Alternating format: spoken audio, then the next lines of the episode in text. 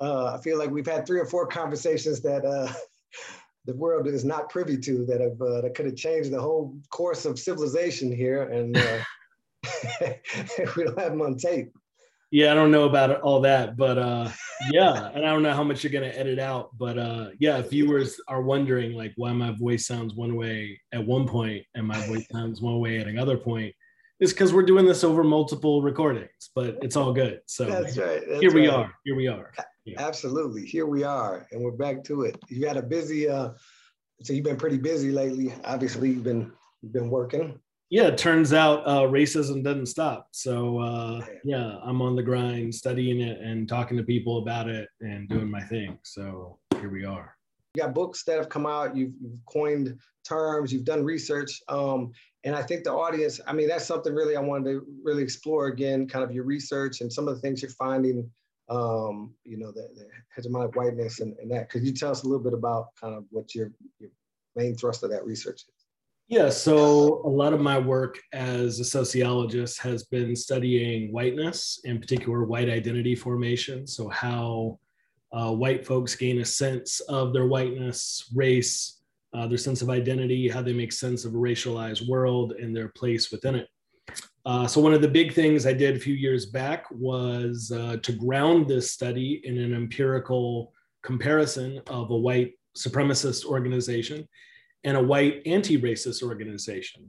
So these would be, uh, we can think of these as the proverbial, you know, ultimate good and bad white folks, right? You got the the white nationalists, white supremacists on one side that are holding down the the kind of evil dark side of of whiteness, if you will, and then you got uh, the white people that are trying to fight against this, that a lot of people think are the are the really good uh, white folks that are trying to challenge white supremacy in all its various iterations. And we know that they're very different politically. We know that they're very different ideologically. They both have completely different and antithetical goals to one another. One group wants to the, the nation to return to a form of Jim Crow, of, of segregation, to have white only spaces, right? This is a part of the white nationalist project. Some of the ugly manifestations we saw of that project uh, in Charlottesville a few years back, right? Um, and then you have the white anti-racists that are trying to fight against all the ways in which white supremacy is institutionalized in our legal processes in our educational um, structures uh, and in their everyday lives trying to fight against some of the, the learned prejudicial behaviors and attitudes and sentiments that they have. So we know those those folks are different but what i did is i compared the two to look for the similarities between them and actually found a lot of striking similarities in how they made sense of what whiteness was, the ideals that they have of what a good white person should be were really similar across those uh, sides. And, and they both held a lot of assumptions and beliefs about whiteness that were really similar. Um, they both were really paternalistic toward folks of color, right? Um, the white nationalists often thought that people of color were biologically just different and inferior and somehow needed to be kind of helped in order so that they could engage in their segregation and separation project, right?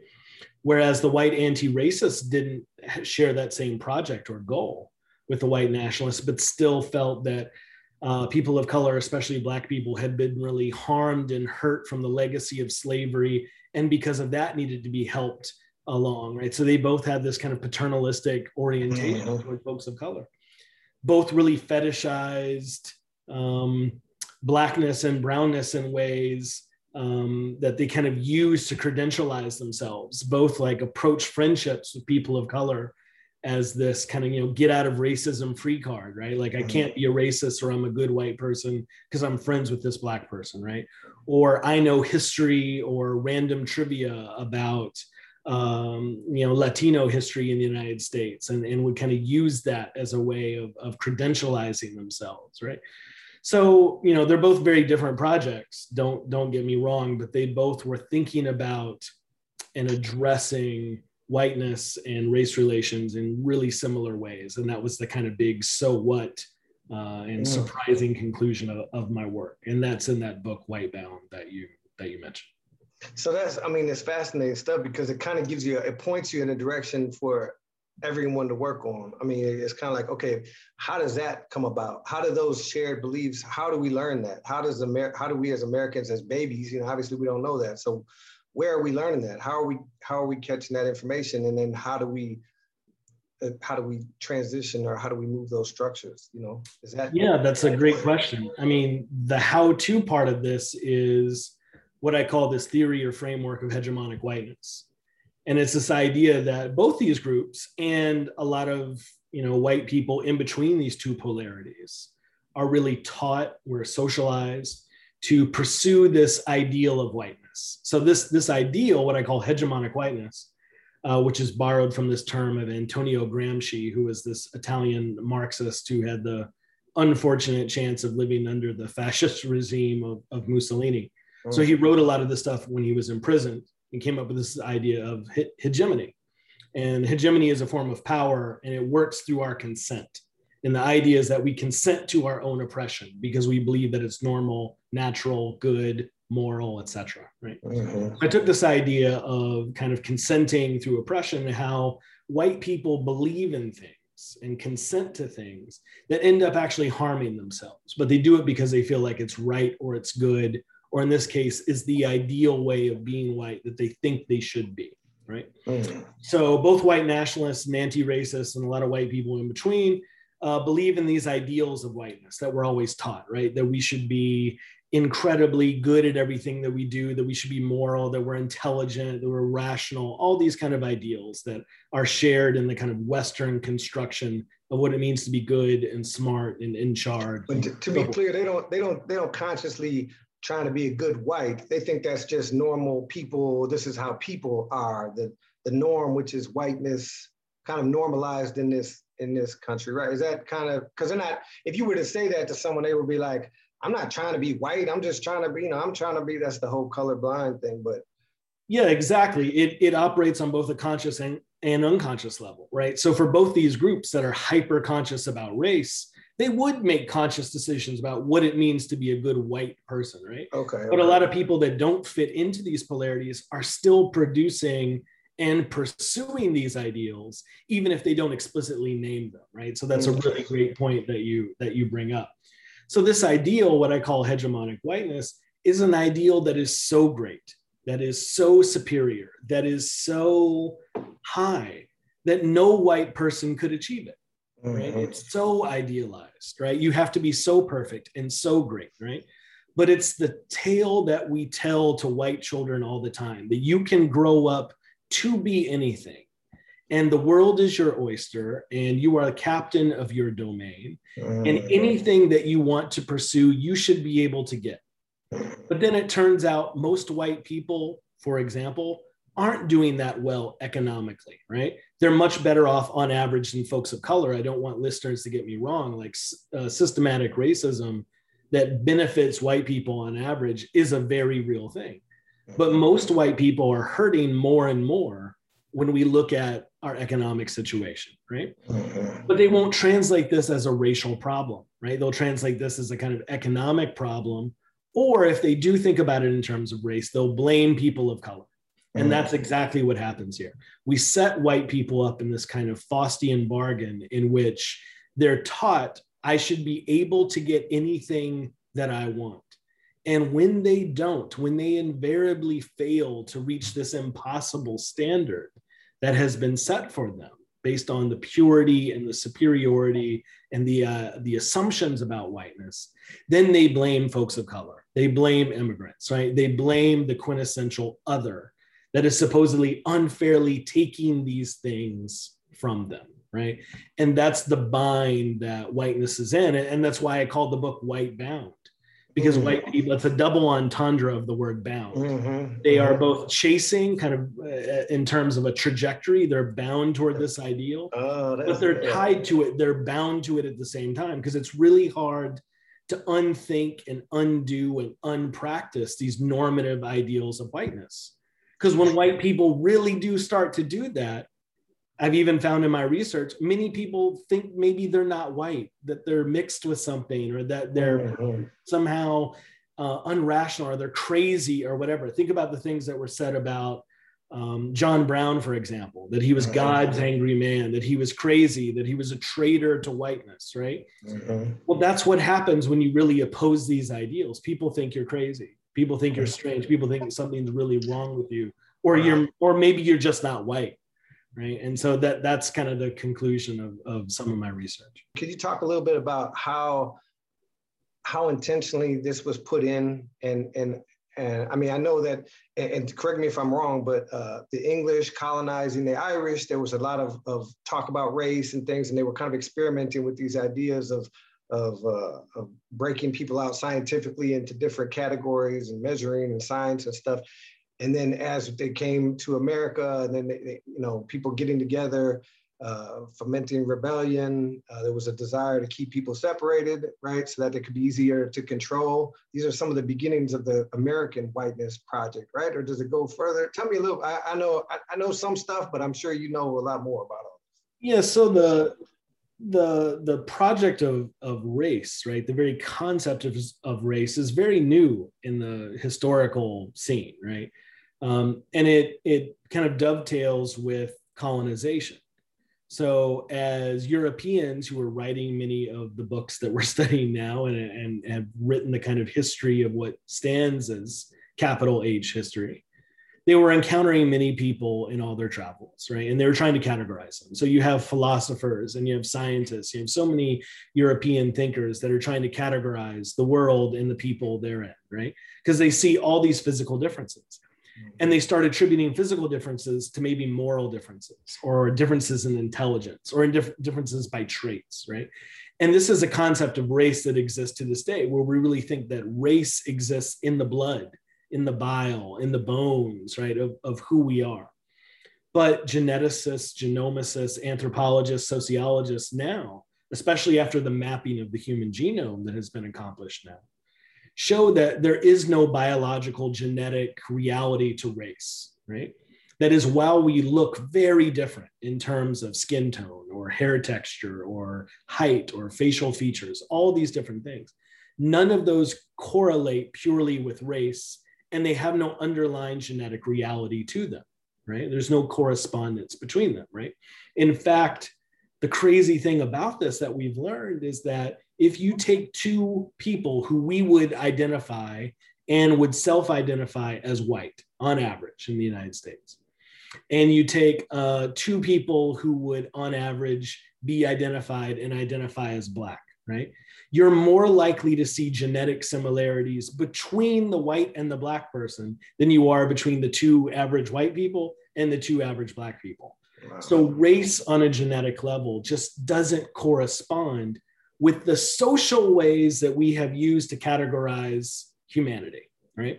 So that project of categorization was a rationalization and a legitimation project for colonization, for slavery, right? For inequality. That's the work that it does. does. Is this like just a bad timing thing where colonization was taking place at the same time as like scientific uh, genome? I mean, these these studies that were done. I mean, because they were classifying birds and they were classifying plants and they were exploring the world. Uh, Europeans were exploring and trying to scientifically, you know, categorize everything. But at the same time, you know, they're they they start this exploitation project.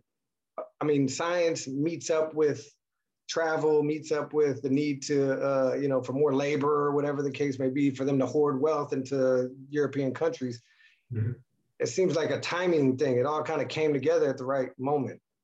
I, I think that's a part of the story. That's right. But it, to use a fancy academic word, it, it's co-constitutive, right? It's mm-hmm. it's one is forming the other. One is the cause, one is the effect, and then the effect is also the cause of the I thing that's not the effect, right? So you you have colonization you have the enlightenment project which in especially in europe and as this spreads out is the decline of religion as an influence and an explanation for everything. So science starts being the the asserting itself as being able to explain things that religion cannot right? So you have this contestation between things and both religion and science are still trying to categorize the world and and the people therein right? Mm. So you have incredibly different theological justifications for slavery and colonization, even as you have secular and, and materialist ones, right? So you have ideas of what's called polygenesis, that all the different people around the world, all the different kind of races, as people are starting to call them, were formed differently by God right? And were formed in different gardens of Eden, where you had different Adams and Eves, where you had, you know, quote unquote Negroid Adams and Eves, and Caucasoid ones and Mongoloid ones, right? Okay. As a way of rationalizing the differences in race through a mm-hmm. theological framework.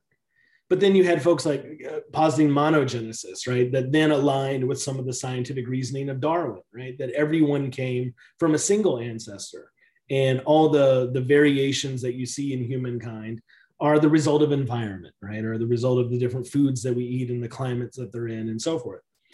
And then people start misinterpreting Darwin and saying that Darwin was, you know, arguing that the different races had different attributes, right? Which, which he never said, right?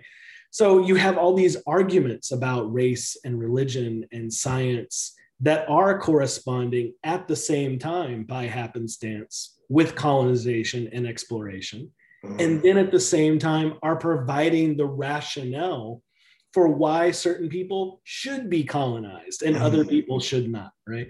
So it's co-constitutive. But both are happening at the same time and they're both the cause and the effect of one another. Yeah that makes sense it reminds me of like the Portuguese asking the Pope for permission to come into Africa because they're they don't know Christ and to take them and teach them to take the savage, you know. But it's really in the background. They're like, we're going to use these folks to work, but we need justification, religious justification for us to get permission to even go in here and do this. Um, I mean, what a what a huge. Obviously, the impact is is uh, is destroying the world, and we talk about this a little bit. Just the the um, the impact of the project in general. So where, I mean, according to your research, right, we kind of have, everybody kind of falls in this uh, line of being socialized in whiteness. Where is the out? I mean, where, how do we, how do we shake from that? Because you and I obviously are white men. We've been, we've been raised in this, uh, in this country and we've been socialized the way we are. And we both, you know, are struggling to find how to, how to help, uh, you know, kind of ameliorate some of these things. Yeah, that's the twenty thousand dollar question, isn't it? I mean, what do we do with this? How do we how do we get out of it? Can we get out of it? You know, what do we do? Um, yeah. And you know, it, it's interesting when you look at the the literature about whiteness over the historical record because folks of color were writing about and talking about and thinking about white people in really critical ways that white people were not thinking about themselves right sure. and, and that's part of the again the kind of Faustian bargain of whiteness is it really blinds white people to whiteness, right? And I, I, tell my students this all the time who will take classes with me at the university, and the classes will be called like ethnicity and race, right? And something like that. And I'll ask the white people, the white students in the class, like, how many of you, when you got up in the morning, thought about your whiteness and what your whiteness would get you or get you out of today, right? Mm-hmm. And most of the white people are like, I know, I never think about that, right? And the folks of color are like well i think about my blackness or my brownness or my indigeneity or you know my asianness whatever it is and what how i'll have to navigate that especially at a predominantly white campus right? How will that impact my life? What do i have to look out for? What do i have to do not do try to avoid try to strategize etc right?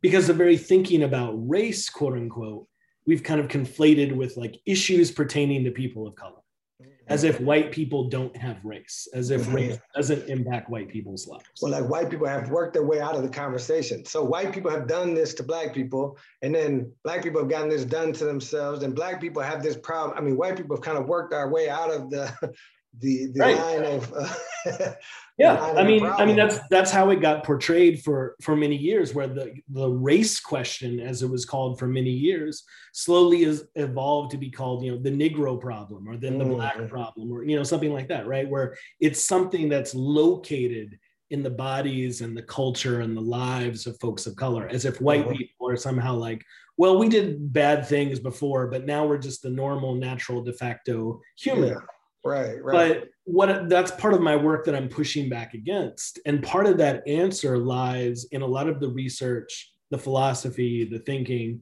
of folks of color, right?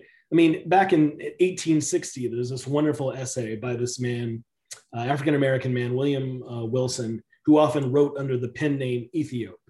And he wrote this wonderful essay called What Do We Do with the White People? Right. Mm-hmm. And it's partly tongue in cheek because he's writing in 1860 but it's also really incisive because he's going, you know, what do we really do now after the Civil War? Now mm-hmm. with Reconstruction, right? With all the fundamental social changes that were occurring in the United States, largely due to the Reconstruction Amendments of 13, 14, 15 mm-hmm. What do we do with white people? Do we mm-hmm. teach them about what's going on? Do we ignore them? Do we kind of try to bring them into our communities in a way that they weren't coming into our communities before that is to see us as equals. Mm-hmm. how do we deal with this right? And there was no one coherent answer. But the the by asking the question shows a really profound necessity of having to deal with the question of whiteness. Mm. and to return back to du bois right which you mentioned so Du Bois's whole notion of double consciousness, which he raises in the souls of Black folk again in 1903, right, is about this kind of navigating the color line, navigating the veil that he calls it, right, which separates white and black, right, as well as many others. But he was really concentrating on this black non-white color line, right of what do black folks have to do of necessity of survival where they have to know about the ways of white folk but mm-hmm. white folk don't have to know about the ways of black folk white people can be oblivious to these things and live rather basic okay lives mm-hmm. whereas black folks have to know the ways of white folks in order to not be lynched right in order to buy a house in order to navigate the grocery store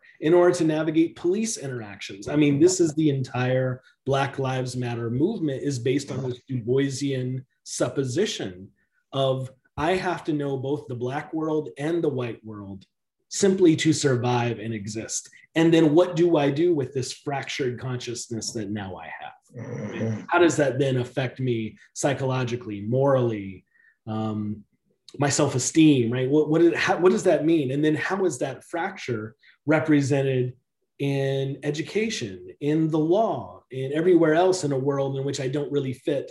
It's a world that was made for white people. Mm-hmm. So, so how we get out of this, I think one of the places that we start is we start reading and studying how folks of color have been reading and studying and trying to answer these questions, right? To take our cues as white people from what Black people in particular, but folks of all colors, have been writing and thinking saying about quote unquote race. Because the the the question of race from its origin has been the legitimation and the rationalization for inequality.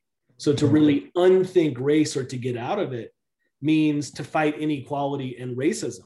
If we're not talking about racism and inequality and you think you're talking about race you've missed it because that's at the heart of it how do we clear that first hurdle? You know, mm. how do we get over that hump? Because the people I talk to are kind of on the street, white folks I talk to, they don't want to even talk white. They don't even want you to say white people. They don't even want you to say black people. I, I said black. They say, oh, you said black in front of a black person instead of saying, you know, so there's such a such a, a, a bottom level of information that's kind of circulating, I think. How do we overcome that initialness? That's the so this I think goes back to um, a kind of omnipresent debate about you know will, will ideas change our material conditions? Or material conditions change our ideas? And again i, I think this is co-constitutive that this has to be a, a multi-fronted attack right? Mm, yeah um, sure.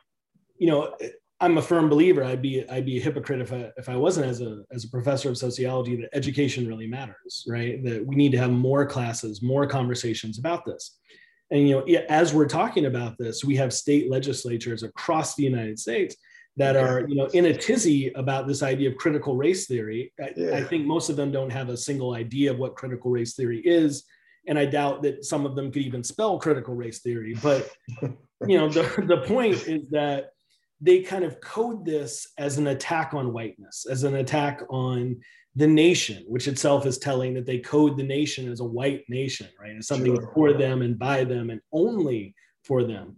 So there's a mm-hmm. white nationalist project at the heart of these kind of mainstream debates over how we can or even should t- uh, talk about race, not just out on the street, as you say, but in the very places where we should be in schools, right? Mm-hmm. In universities, right? That's a pitch debate right now Iowa has banned the discussion of some of this. Other states are moving toward this, right?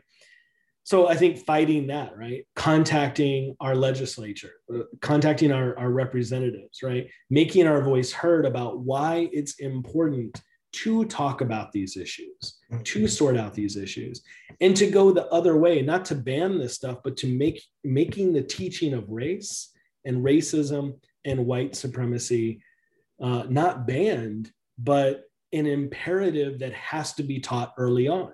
Mm-hmm. Look at Germany, for example, as a case study, right? So Germany has been, um, you know, seen by many as enacting some of the most violent forms of white supremacy we have ever seen, right? Through the Nazi regime, right? So what does Germany do? They don't run from it. They don't ban the teaching of it, right? they ban some of the horrible incarnations of that, where you can't give a Nazi salute out in public or hang a swastika and those type of things. Instead, what they do is they make people start learning about how that came about early on in their primary school education, where every year children have to face this, deal with it, learn about it, not to make them feel bad, not to make them hurt, but to learn how not to repeat those mistakes again. Mm. Right? Mm-hmm. We don't do that in this country, right? Ironically, we will say things about 9 11, never forget, mm-hmm. right? Yeah, but then yeah. slavery, let's not talk about it, right? right? Critical race theory, let's not talk about it, let's ban it, right? Mm-hmm. So that really shows you what they think is important, what they think is appropriate trauma to be remembered, dealt mm-hmm. with, process. Heal. Yeah, to heal from. That's right. And to heal from, right? So that's one of the places, right? Fight that in our education. Mm-hmm. The other place is to deal with the material inequalities of it, right? We can talk about this till the cows come home, as they say. But if we're not living next to one another, right, working with one another, right, mm-hmm. if we continue to see rising levels of black white segregation in our major cities, like we've been seeing, so that we are at a point in our major cities where when we look at the black white color line we are more segregated today than we were in the 1950s right the closest we ever came to an integrated country people might be surprised to hear was in the mid to late 1980s since then we have become more segregated as a nation mm-hmm. even as we had a black president and people think that we're quote unquote post-racial. Right. This right. type of bizarre mental gymnastics to try to flip our way out of reality, right? Yeah. So we've got to deal with segregation. We've got to deal with inequality, right? We've got to deal with wage and wealth gaps. We have to deal with the fact as folks from Dr. King to Malcolm X singled out, you know, Sunday mornings as the most segregated time in the United States because we worship in segregated places, right? Mm-hmm. So we've got to look at our social structures, look at our housing, look at our houses of worship, look at our employment, look at education, look at all the places that we are we are separated and deeply unequal. Right? Well, I mean, we talk about two, I mean, black people are 13% of the population, r- roughly, right? 13, 14%. So not, in this country, I mean, it's pretty intentionally white, right? We stopped the Chinese from coming in. We stopped black people from coming. We pretty much, I mean, Oregon was like, had it in their state chapter, the charter to like, this is a white state. So we're not gonna let any black people live here. So we've kind of got the remnants of this in this country in the fact that we're 70% European or 70% white, I should say, because the Europeans pretty much, you know, changed their names and lost their language in order to fit into being white as well, right? That's pretty much so. So the bridge, I mean, you know, you can't kind of reverse that, just a demographic kind of shift here. I think but but so the bridge for these majority of white people who don't have to deal with this just by pure numbers and and pure historical avalanche of this information, you know, the bridge, it seems to be, to me, or and, and tell me what you think about this, is that how do you make it make sense for white people to deal with for themselves too? Because there's a piece of us as white people that we miss out on. There's a piece of connectivity. There's a piece of our soul to see other people get treated this way in the name of this elevation of ourselves when we know we're not that, you know, we know we're not freaking better than anyone, really. I mean, we got problems, we got all these issues. We keep ourselves that pressure on ourselves. But how do you create this bridge to say, look, this is better for when it when you take care of yourself and you heal yourself, this heals everyone. This takes care, this is a, a project that you should take on for everyone, for the world, but but for yourself and your family, you know. I mean, I, ironically, this is you know one of the tenets of critical race theory. That's called interest convergence. And the principle is that white people generally won't change their ways and won't deal more equitably with folks of color until they see their own interests benefited by that. Mm and that's a kind of pessimistic rendering right? I'll admit right? So white people aren't going to change until they see a way of benefiting from it. Right, right. well like any uh, you know ethno-racial group it, it's not a monolith right? So white people think about these things in very different ways. There are segments of the white population you know that i think do buy the hype that do believe they are more superior than folks of color like that mm-hmm. don't see themselves as bad and down and being oppressed except unfairly and temporarily, right? If those things were removed, their natural, genetic, moral, divine, whatever culture would elevate them to the stature that they should be attaining, right? Mm, mm-hmm. But there are a lot of white people who don't think like that too, right? So they're different segments. So I think that principle of interest convergence, in which they see how racism is also hurting white people, could convince some hearts and minds, right? Mm-hmm. I do think also you can make moral appeals, right? This was a part of abolition in some quarters, right? To make moral appeals to white people about mm-hmm. how wrong it was. Obviously, there was a lot of hypocrisy in the abolition movement, and also that didn't sway everybody, but it did sway some people, like like John Brown, right? Who I mm-hmm. mentioned before, right? You know, who you know took that to the extreme, you know, whether we're talking about it out in bloody Kansas or many of the other, you know, things that he did.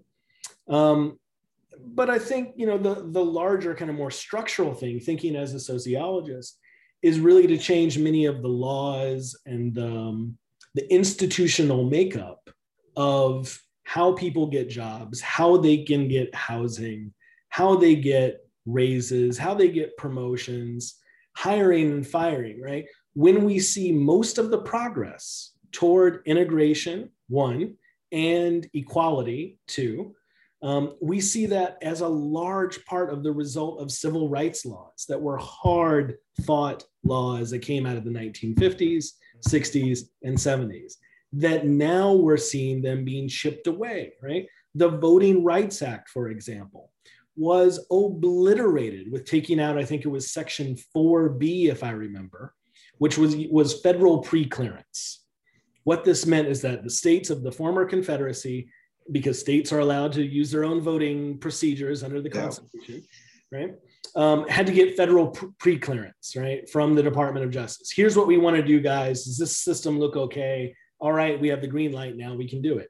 Well, mm-hmm. as soon as that was taken out, the next day, several southern states implemented voting rights procedures that had been prior turned down as being discriminatory, to, discriminatory toward folks of color right? Mm-hmm. So here you have a law that was working, it was helping, right? It wasn't solving all the problems, but it was in the right direction, right?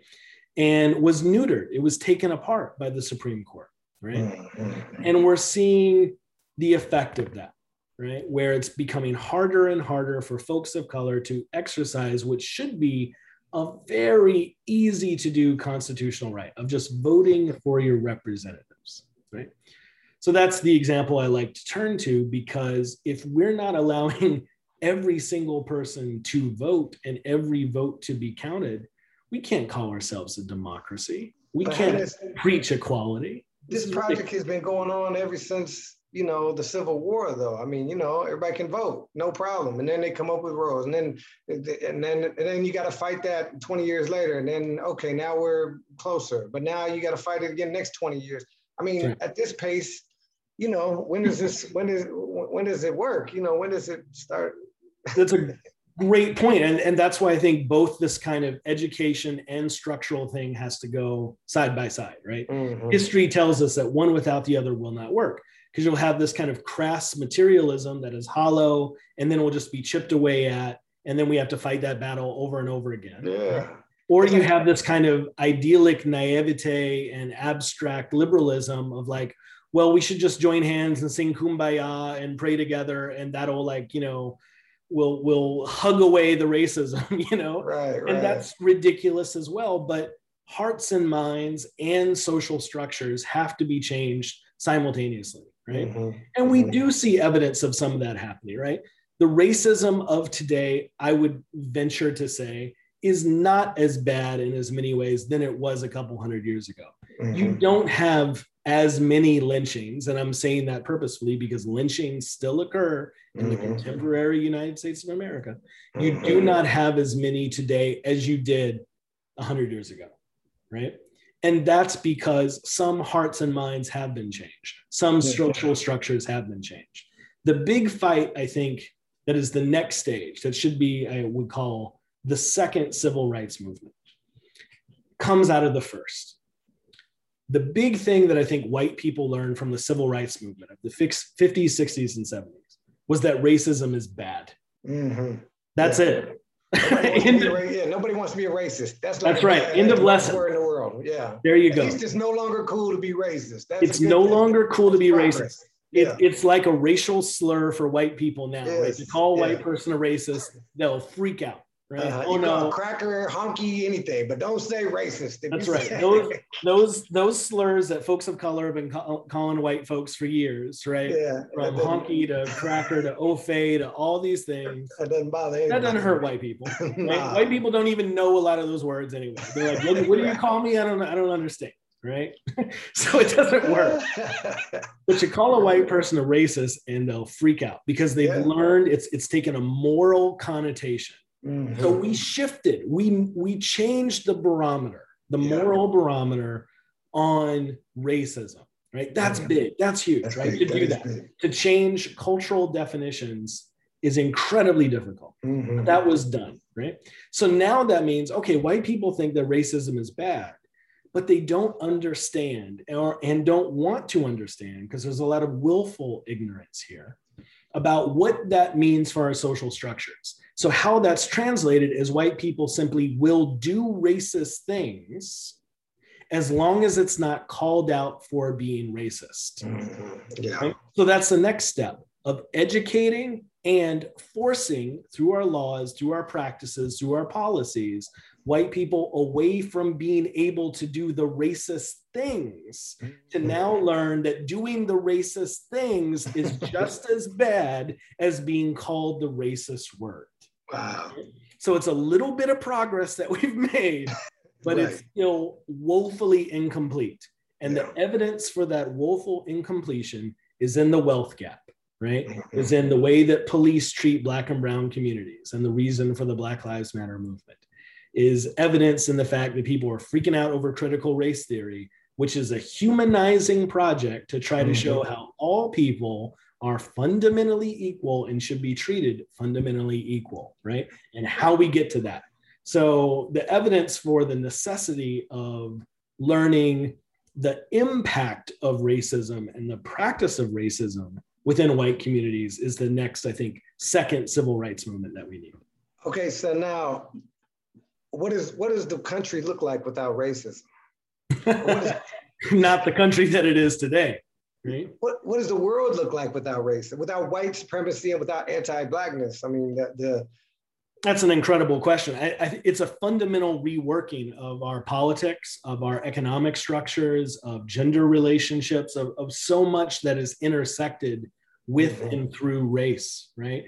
Um, I, I, don't believe many people will, will, disagree with me. I don't believe that our current structures and operations of capitalism today will work the same way without the presence of racism because racism helps the exploitation of labor. Mm-hmm. Yeah. That's why so many within the working class are overrepresented when we're thinking about per capita representations are overrepresented by black and brown people right so you have a mm-hmm. large working class that is being hurt more and more and more many of our economic policies which look to be purely economic driven decisions on the surface are driven by questions of white supremacy, right? I and other economists that are attentive to race and so forth have been wondering as the population continues to uh, lessen in the amount of white people, right? That more and more of the population in the United States is becoming Black, and that population ages, right? What will happen with Social Security once um, a bigger chunk of that Social Security is going to older folks of color? Mm. It was fine when it was going to old white folks. Right. What happens when it goes to old black and brown folks? Mm-hmm. I would venture to guess under our current ideology and practices, then all of a sudden it will get reframed as a government handout, as something yeah. undeserving. Oh, you can already see it. Yeah, you can already yeah. see the writing on the wall. So these fundamental economic structures, parts of our safety net, part of the social contract that we think just needs to be there, right? That you work your life and by virtue of being old, have mm-hmm. deserved now to retire, to take it a bit easier for the next generation to help you, just as you helped the generation that came before you, right? Mm-hmm. Basic tenet of social contract theory. Um, that can't exist without um, the, the racial exploitation system that we have today, right? Because the mm-hmm. wealth that the United States built was built on the back of Black and Brown people, right? The wealth, the unequal distribution of wealth around the globe has been built on the global color line, as Du Bois mm-hmm. called it. Du Bois famously said that the color line belts the world, right? It's not a US thing only. We just have perfected some aspects of, of white supremacy. Um, so uh, your question really points to a kind of kind of Afrofuturism, utopian like vision of the world of what would it mean for everyone to have dignity, right? Dignity not in an abstract sense, dignity in their job, in their family, in their neighborhood, right? Uh, Cornel West famously said that justice is what love looks like in public.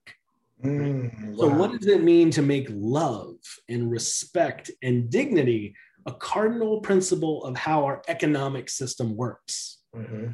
Not based on competition and beating out other people by virtue of price, but instead to ensure that everyone has access to resources that they need because it is a fundamental part of what a dignified human life should look like. Mm, wow. That's a completely different economic system and it means rethinking the assumptions of, a, of an exploited labor class that is predominantly folks of color. So how beautiful a thought though the fact that i think that that okay it's always hard to move and change and grow and it's very scary for a lot of people to think about a different way of you know this is the way it is it's the way it's been whatever we're going to keep it that way. But bringing all those minds to the table in a, in a dignified way graceful solutions will rise I think if you have heads at the table in a in a respect in that kind of manner, if you have global heads at the table in a, in a healthy, dignified, healed kind of way, if we're able to work to that point, I think that the solutions we may, we may not be able to even envision it. We may not even be able to fathom what those are. It's like some Star Trek, you know, we, we can't fathom how they got to that point. But at some point, brains came together in, in a way that was allowed to fully explore everything and, and and I think that the graceful solutions will rise to the top if that were the case. I mean, I don't think that would be a big problem to envision in the next phase. Yeah, I mean, when we look at the history of social change, it, and especially in this country, and with with the question of, of, of race and racial inequality, it's come from younger multiracial groups, right? Mm-hmm. Often led by younger folks of color, but that are that are multiracial, right? So it's young people. It's not old white dudes like me it's it's the younger folks of color that are pushing these issues that are cooperating that are not just preaching this stuff but by virtue of their own organization are practicing it mm. and are providing a model for the very thing that they're trying to speak into existence right they're already doing that in many of, of the ways well how beautiful were those a lot of those thoughts coming out of the 60s and a lot of the young people who were in all the different movements that were taking place because people were getting all that information, all that new information about Vietnam. They were getting information from television that they never were, had access to, and they were starting to come up with formulating all these new visions for the world. And the government was so scared. I mean, anarchy. You got to keep everybody in control. You have to. You can't have a nation if everybody's envisioning something different. And so they they come in and they squash and they quell all these movements that had potential to really shift us in great, amazing, fundamental ways that would, you know, probably give even those folks on top who are so scared of people taking their stuff a much better way of living on the planet in the short time we have here. You know, it's like it's exciting to think about, and and it's it's also equally as sad to think about what happened to a lot of that. And how do you? I mean, it was such a unique moment in time. Again, you talk about timing. Uh, how do you recreate that kind of movement, or is that movement always there with youth, eh, with with young people? Are they always looking to to to challenge and to question and to push into the future? Is that something that you know you think how do you recreate that the movements? But I guess movements have always been here to make things better. So they're always been there, and they're they're always the seeds of of or, or, they they come out, if you will, of the, of the conditions that necessitate them, right? Mm, so yeah, sure. we have oppression, we have inequality. There are going to be people that fight against that as long as that exists, right? Yeah. Um, so we're in this kind of moment right now of kind of deepening inequalities in many ways and, and a retrenchment of that and a defense of white supremacy. So you see movements like Black Lives Matter, right? You see mm-hmm. movements that are pushing back against that.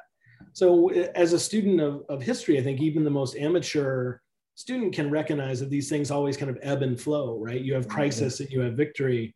Uh, you have you have victories, you have defeats. Um, th- this is the way it goes, and and we're we're along for the ride.